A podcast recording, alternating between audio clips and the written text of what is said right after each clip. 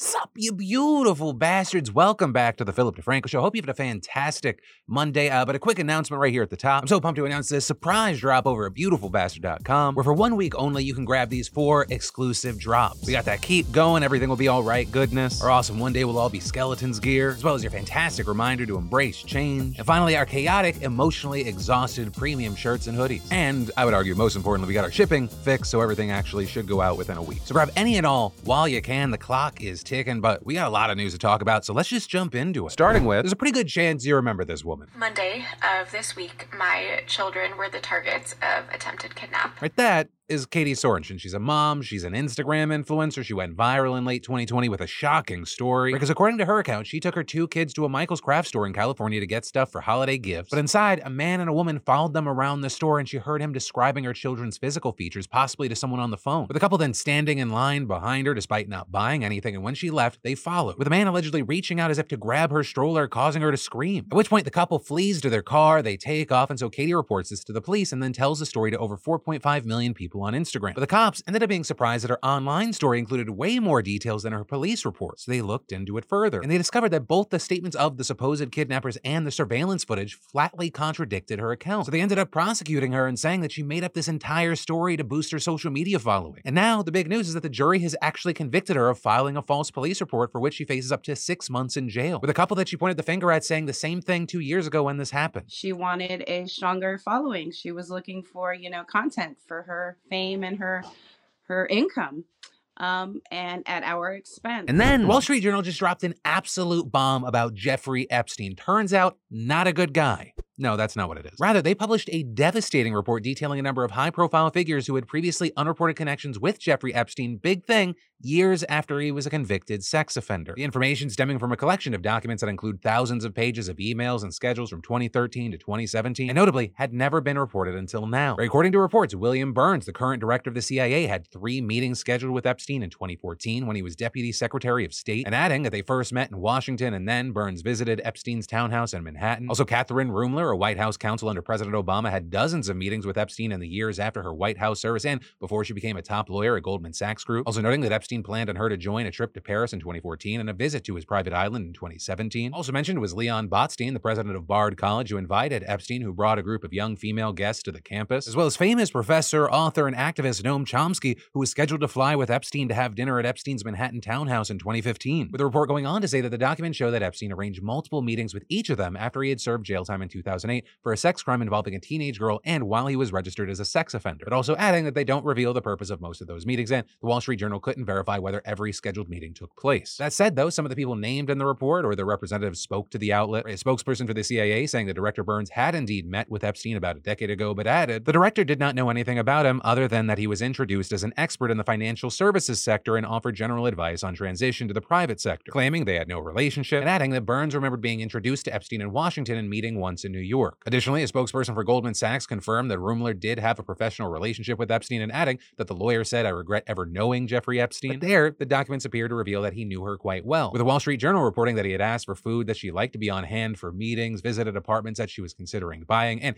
even knew of her travel plans, telling an assistant in 2014 to look into her flight to see if she could be upgraded to first class. Beyond that, the records also reportedly showed that Epstein and his staff had discussed whether Ruemmler would be uncomfortable with the presence of young women who worked as assistants and staffers at the townhouse, and the outlet adding that women emailed Epstein on two occasions to ask if they should avoid the home while Miss Ruemmler was there, and Epstein telling one of the women he didn't want her around and another that it wasn't a problem. And over the course of a few years, Ruemmler had more than three dozen appointments with Epstein, including for lunches and dinners. So the Goldman Sachs spokesperson did claim that she never visited his island and never accepted an invitation or an opportunity to fly with Jeffrey Epstein anywhere. Meanwhile, Botstein said he was just trying to convince Epstein to donate to his school, with the Wall Street Journal reporting that the Bard College president had about two dozen meetings scheduled with Epstein over about four years, which were mostly visits to the townhouse. And the article also reporting numerous scheduled meetings between Epstein and Chomsky, including one where Epstein was planning to fly with Chomsky and his wife to have dinner with Woody Allen and his wife. Now, Chomsky, for his part, confirmed that he had met with Epstein on multiple occasions, but was vague about the meeting with Woody Allen while also seemingly defending the director, right, who, of course, has also been famously accused of sex crimes against minors, saying if there was a flight, which I doubt, it would have been from Boston to New York, 30 minutes. But also, notably, both Botstein and Chomsky told the Wall Street Journal they believed that Epstein had served his time while they met with him and appeared to have no issue with his sordid past. With Botstein saying, We looked him up and he was a convicted felon for a sex crime. We believe in rehabilitation. While Chomsky argued that at the time of his meetings, what was known about Jeffrey Epstein was that he had been convicted of a crime and had served served his sentence, and saying according to U.S. laws and norms, that yields a clean slate. But also, a, a key takeaway here is that all those people we just talked about were just some of the prominent figures flagged in the document. With the records also reportedly mentioning scheduled meetings with members of the Rothschild family, Harvard University professor Martin Nowak, prominent businessman Joshua Cooper Ramo, and an Israeli prime minister, among others. And then, Dave Chappelle, depending on who you ask, is a beloved or hated figure. And as it turns out, he's also a pretty divisive figure where he lives, Yellow Springs, Ohio. A place you've seen connected to Chappelle in so many headlines over the years, whether it be for hosting outdoor, socially distanced comedy shows during the pandemic, or for interfering with the development of property there that could be partially used for affordable housing and then also buying that land. You know, this town has been described as a very unique place. It has strong historical and cultural roots, Chappelle previously describing it as a Bernie Sanders island in a Trump sea, with Bloomberg saying that its politics can be summed up by a sign at a local church that reads 10:30 a.m. Sunday, an eco-feminist interpretation of Genesis 1:3, in-person, masks required. But what places like Bloomberg are doing right now is they're really focusing on Chappelle's property ownership, because reportedly around 2018 he incorporated a holdings company and began buying properties in the downtown area. So much so that by 2022, under both his name and under the holdings company, he owned a total of 20 properties in the county, with a lot of these properties being commercial or business locations. And so a meeting with local business owners was held, including with Chappelle, with one item on the agenda being Dave's up to something. With that part starting with praise for Chappelle helping the town's economy amid COVID. Chappelle also sharing his vision of the town being a cultural mecca. But you also had Chappelle feeling insulted that there were so many people suspicious of his efforts, especially given everything he's done for the community. But also on the other side, you had business owners feeling disrespected for Chappelle snapping at them. And so after that, some local businesses put out signs in support of Chappelle, thanking him for his contribution, while others just didn't. And no matter what stance a business took, it kind of felt loud. With Bloomberg speaking to people on both sides here, what they notice is that you had a lot of people saying Chappelle has a strong base of support in the village, but also noting that few people will actually say anything critical of Chappelle on the record. But with that, off the record, some called him a force that's turning us into the place we're all trying to stay away from. Some even comparing him to Trump for his pattern of not apologizing, doubling down, and blaming someone else. And all of this coming as the topic of property and land ownership in Yellow Springs has been a very hot one as it's facing serious housing issues right now. With reports explaining the tight housing supply has left Yellow Springs richer, older, and whiter. And noting as of 2020, the village was less than 11% black, down from 26% in 1970. And reporting with no condos or apartments to downsize into, retirees keep their underoccupied homes off the market, while young families and service workers end up in the unexceptional but cheaper cities nearby. With one source telling out that a lot of people want to blame Chappelle for the town becoming so unaffordable, even though that blame might be unfair. And I will say, if you want an even deeper dive into this, I'll link to the Bloomberg report down in the links. It seems like just a messy situation in this town, but also one that asks a lot of questions.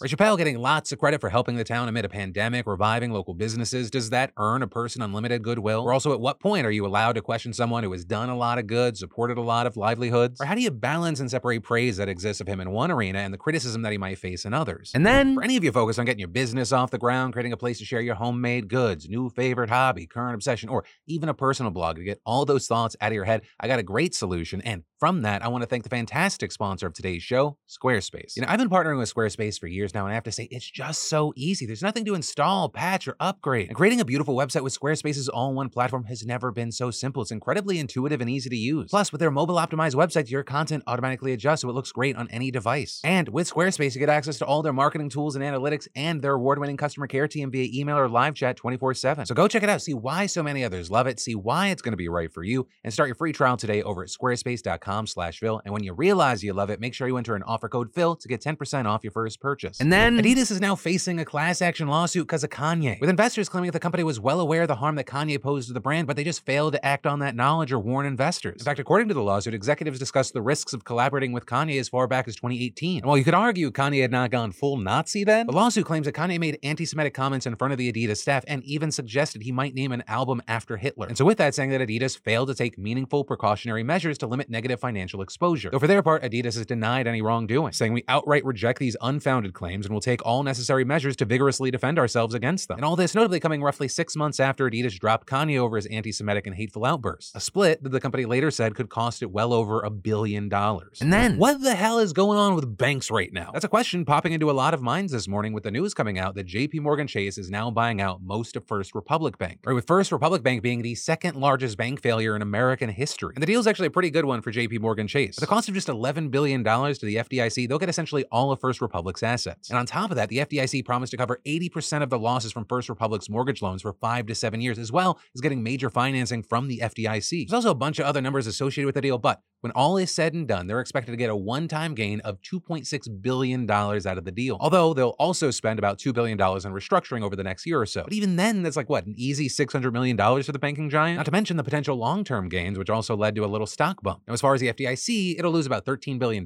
from the deal, although that money is ultimately paid by American banks through their premiums to insurance. And then the tragic death of Irvo Otieno goes way deeper than anyone first thought. So this whole shitstorm kicked off on March 3rd when Virginia police took 28-year-old Irvo into custody while investigating a suspected burglary. They accused him of attacking them, and his mother says that he had a history of mental illness and was suffering mental distress in the days leading to his arrest. And then, while he was in jail, surveillance video shows officers entering his cell and confronting him, with the prosecutor saying that he was kneed, punched, and pepper sprayed. Next, you see them struggling to get him into a white van, so they put him in a police SUV instead, driving him to Central State Hospital, a local psychiatric facility where he would remain for the rest of his life. But that's only because on March 6, while he was shackled and handcuffed, 10 people smothered Irvo with their bodies for at least 11 minutes until he died from suffocation. So had Irvo's mother garnering nationwide sympathy with her heart-wrenching words at this press conference. Irvo was my baby. He was special. He had an infectious smile. Oh, I'll miss his smile. He was handsome. He was a hunk. My baby was handsome. You all know him. Those who know him know. And now all 10 people involved in Irvo's death, including three hospital staff and seven sheriff's deputies, have been charged with second degree murder. But also we now know from an investigation by Insider that this case, though extreme, is just a part of a long pattern of abuse at the hospital, with employees over the last five years substantiating 31 reports of physical abuse, 33 of neglect, 9 of verbal abuse, and 3 of patient exploitation. Moreover, there were more than 600 cases of abuse that couldn't be substantiated, including 56 of sexual abuse. And one of those incidents came just one day after Irvo's death involving one of the three staff members who were charged there. And then there's a manhunt still underway for the monster who shot and killed five of his neighbors, including an eight-year-old with an AR-style rifle in Cleveland, Texas. According to authorities, the shooting took place late Friday night after the suspect had been shooting his gun in his yard when his neighbor, Wilson Garcia, asked him to stop so his baby could sleep. With Garcia saying the man told him that he would do what he wanted in his yard, so Garcia told him that he'd just call the police if he didn't stop. With this monster responding by walking across Garcia's yard and shooting his wife who was standing at the front door. With Garcia then telling local reporters that this man then went room to room looking for people, noting that he and his wife had company over that night. With this monster then fatally shooting Garcia's eight-year-old son and three others in the house. And according to the county sheriff, Greg Capers, two of the women were killed while protecting Garcia's baby and two-year-old daughter, and adding that the children are now safe and with family. Authorities also saying the suspect had been drinking when the attack occurred and that he had a history of shooting his rifle in his yard, prompting neighbors to call law enforcement on him before. But when questioned by reporters about whether the suspect could legally shoot his gun in his yard, Sheriff Capers said it depended on how large the property was and where the weapon was pointed. With this, there's also been criticism of Texas law enforcement's handling of the situation. Officers reportedly responded by searching the wooded area near the neighborhood where the shooting took place, but lost the suspect's trail. And currently, more than 250 officers from local, state, and federal agencies are participating in this manhunt, but authorities say they have no leads. With officials also offering $80,000 for any information that could lead to the arrest of the suspect, though they have warned that he could be armed and dangerous. And James Smith, the FBI's special agent in charge, telling reporters, What we need from the public is any type of information because right now we're just running into dead ends. And adding, We have zero leads. The situation also hasn't been helped by the fact that law enforcement officials say they had mistakenly disseminated an incorrect image of the suspect that was circulated by the press and on social media before a correction was made. Though there, it's not just law enforcement officials that are facing backlash right now, with Texas Governor Greg Abbott also being slammed for his response to the attack, or because Abbott tweeted, I've announced a 50k reward for info on the criminal who killed five illegal immigrants on Friday. Him also noting that the suspected gunman was, quote, in the country illegally. But a lot of the outrage has been focused on his language around the victims. Right? These are people who were murdered. Why not just call them people? Why talk about their immigration status? Or with the belief being that this is kind of a dog whistle, and prompting widespread outrage from tons of people on social media who accused him of delegitimizing the attack. With Texas Representative Veronica Escobar tweeting, they were part of a family, Greg Abbott, and one of the victims was a child. What a disgusting lack of compassion and humanity. And State Senator Roland Gutierrez saying the statement was a new low for Greg Abbott, who continues to do nothing to keep Texas safe from gun violence. And adding, Greg, how is an undocumented person able to obtain an AR 15 in the first place? I'll tell you why. It's because you and other Republicans have made safe gun laws non existent. Additionally, we saw Abbott's post being flagged by Twitter and hit with a label readers added context they thought people might want to know, and that linking to a tweet posted by an immigrant rights activist who tweeted out a photo of an ID he said was from one of the victims and wrote, I just spoke to the husband of one of the victims. He confirmed to me that his wife was a permanent resident of the US. He even sent me a picture of her ID confirming this. But I guess to Greg Abbott, anyone who is from another country is an illegal immigrant. Shameful. But I do want to note, as of recording, that hasn't been verified by law enforcement. But ultimately, that is where we are in this developing story, and as we get more news, I'll keep you in the loop. But all of that is the news you need to know today. As always, thank you for being a part of my daily dives into the news. My name's Philip DeFranco. You've just been filled in. I love yo faces, and I'll see you tomorrow.